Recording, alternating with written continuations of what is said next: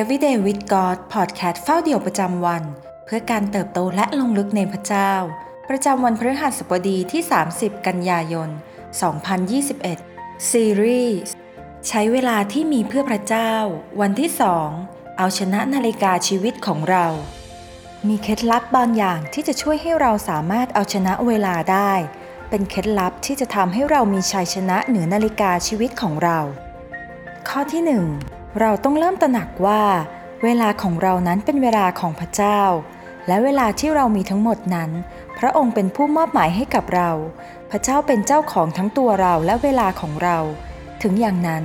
พระองค์ก็ยังให้เรามีเวลาเหลือมากพอ ที่จะเป็นผู้รักขา เราสามารถมอบเวลาที่เรามีเพื่อรับใช้ผู้อื่น เยี่ยมเยียนผู้อื่น หรือทำสิ่งอื่น ๆ ที่เราอยากทำแต่นั่นเป็นเวลาที่เราต้องรับผิดชอบ และกล่าวรายงานกับพระองค์ ข้อที่ 2 เราสามารถใช้เวลาให้เป็นประโยชน์ได้ โดยการโฟกัสและจดจ่อ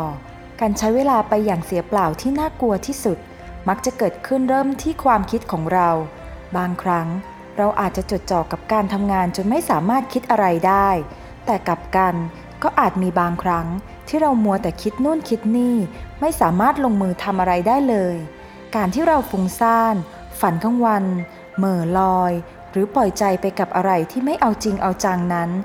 อาจเป็นสาเหตุที่ทำให้เราใช้เวลาที่มีไปอย่างเปล่าประโยชน์ การโฟกัสความคิดของเราในสิ่งที่ทำอยู่ตรงหน้า ด้วยใจที่จดจ่ออย่างจริงจัง จะนำไปสู่การใช้เวลาที่มีประสิทธิภาพ ในพระธรรม โรมบทที่ 8 ข้อที่ 5 เพราะว่าคนทั้งหลายที่อยู่ฝ่ายเนื้อหนัง ก็สนใจในสิ่งซึ่งเป็นของเนื้อหนังแต่คนทั้งหลายที่อยู่ฝ่ายพระวิญญาณ ก็สนใจในสิ่งซึ่งเป็นของพระวิญญาณ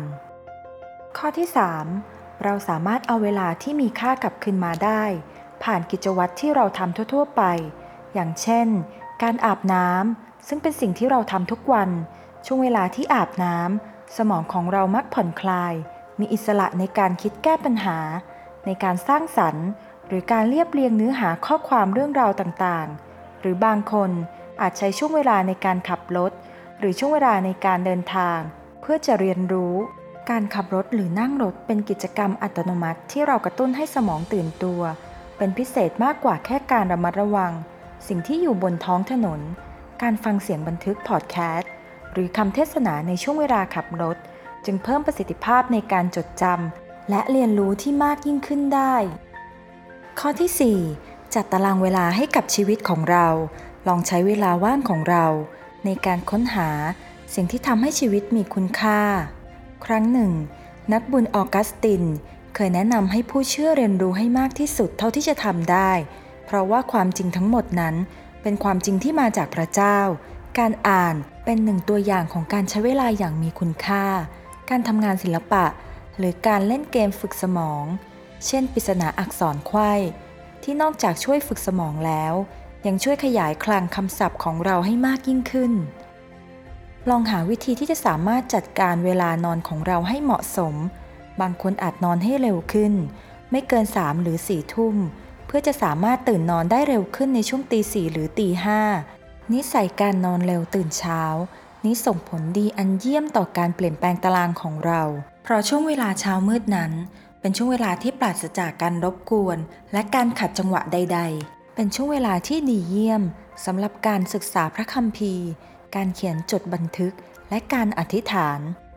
ในพระธรรมสดุดี บทที่ 59 ข้อที่ 16 แต่ข้าพระองค์จะร้องเพลงถึงพระกำลังของพระองค์ข้าพระองค์จะโห่ร้องด้วยความยินดีเรื่องความรักมั่นคงของพระองค์ในเวลาเช้า เพราะพระองค์ทรงเป็นป้อมปราการของข้าพระองค์ เป็นที่ลี้ภัยในยามที่ข้าพระองค์ทุกข์ยาก การจัดตารางเวลาชีวิตนั้น ควรมอบความเป็นอิสระมากกว่าการถูกจำกัด การทำงานโดยมีตารางเวลา จะช่วยให้เราสามารถบริหารจัดการกับเวลาได้อย่างมาก เราจึงควรมองว่า ตารางเวลาชีวิตเป็นเพื่อนที่ดี ไม่ใช่ศัตรู ช่วยให้เราค้นพบจังหวะของชีวิตที่มีประสิทธิภาพ และเป็นที่ถวายเกียรติแด่พระเจ้า จงตระหนักว่า วันนี้เราควรจดจ่อความคิดของเราอยู่ที่ไหน ลองฉวยเอาเวลาที่มีค่ากลับคืนมา ผ่านสิ่งทั่วไปที่เราสามารถทำได้ในกิจวัตรประจำวัน โดยการจดจ่ออยู่กับสิ่งที่ยั่งยืนถาวรนิรันดร์ในพระธรรมฟิลิปปีบทที่ 4 ข้อที่ 8 สุดท้ายนี้พี่น้องทั้งหลาย ขอจงใคร่ควรดูสิ่งเหล่านี้คือ สิ่งที่เป็นจริง สิ่งที่น่านับถือ สิ่งที่ยุติธรรม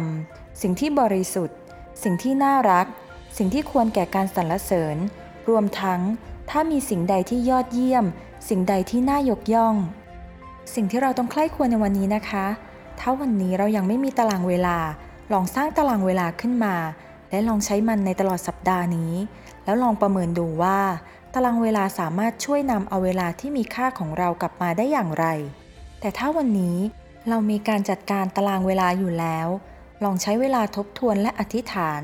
ในการจัดเรียงความสำคัญของกิจกรรมในชีวิตของเรา ให้เราอธิษฐานด้วยกันนะคะ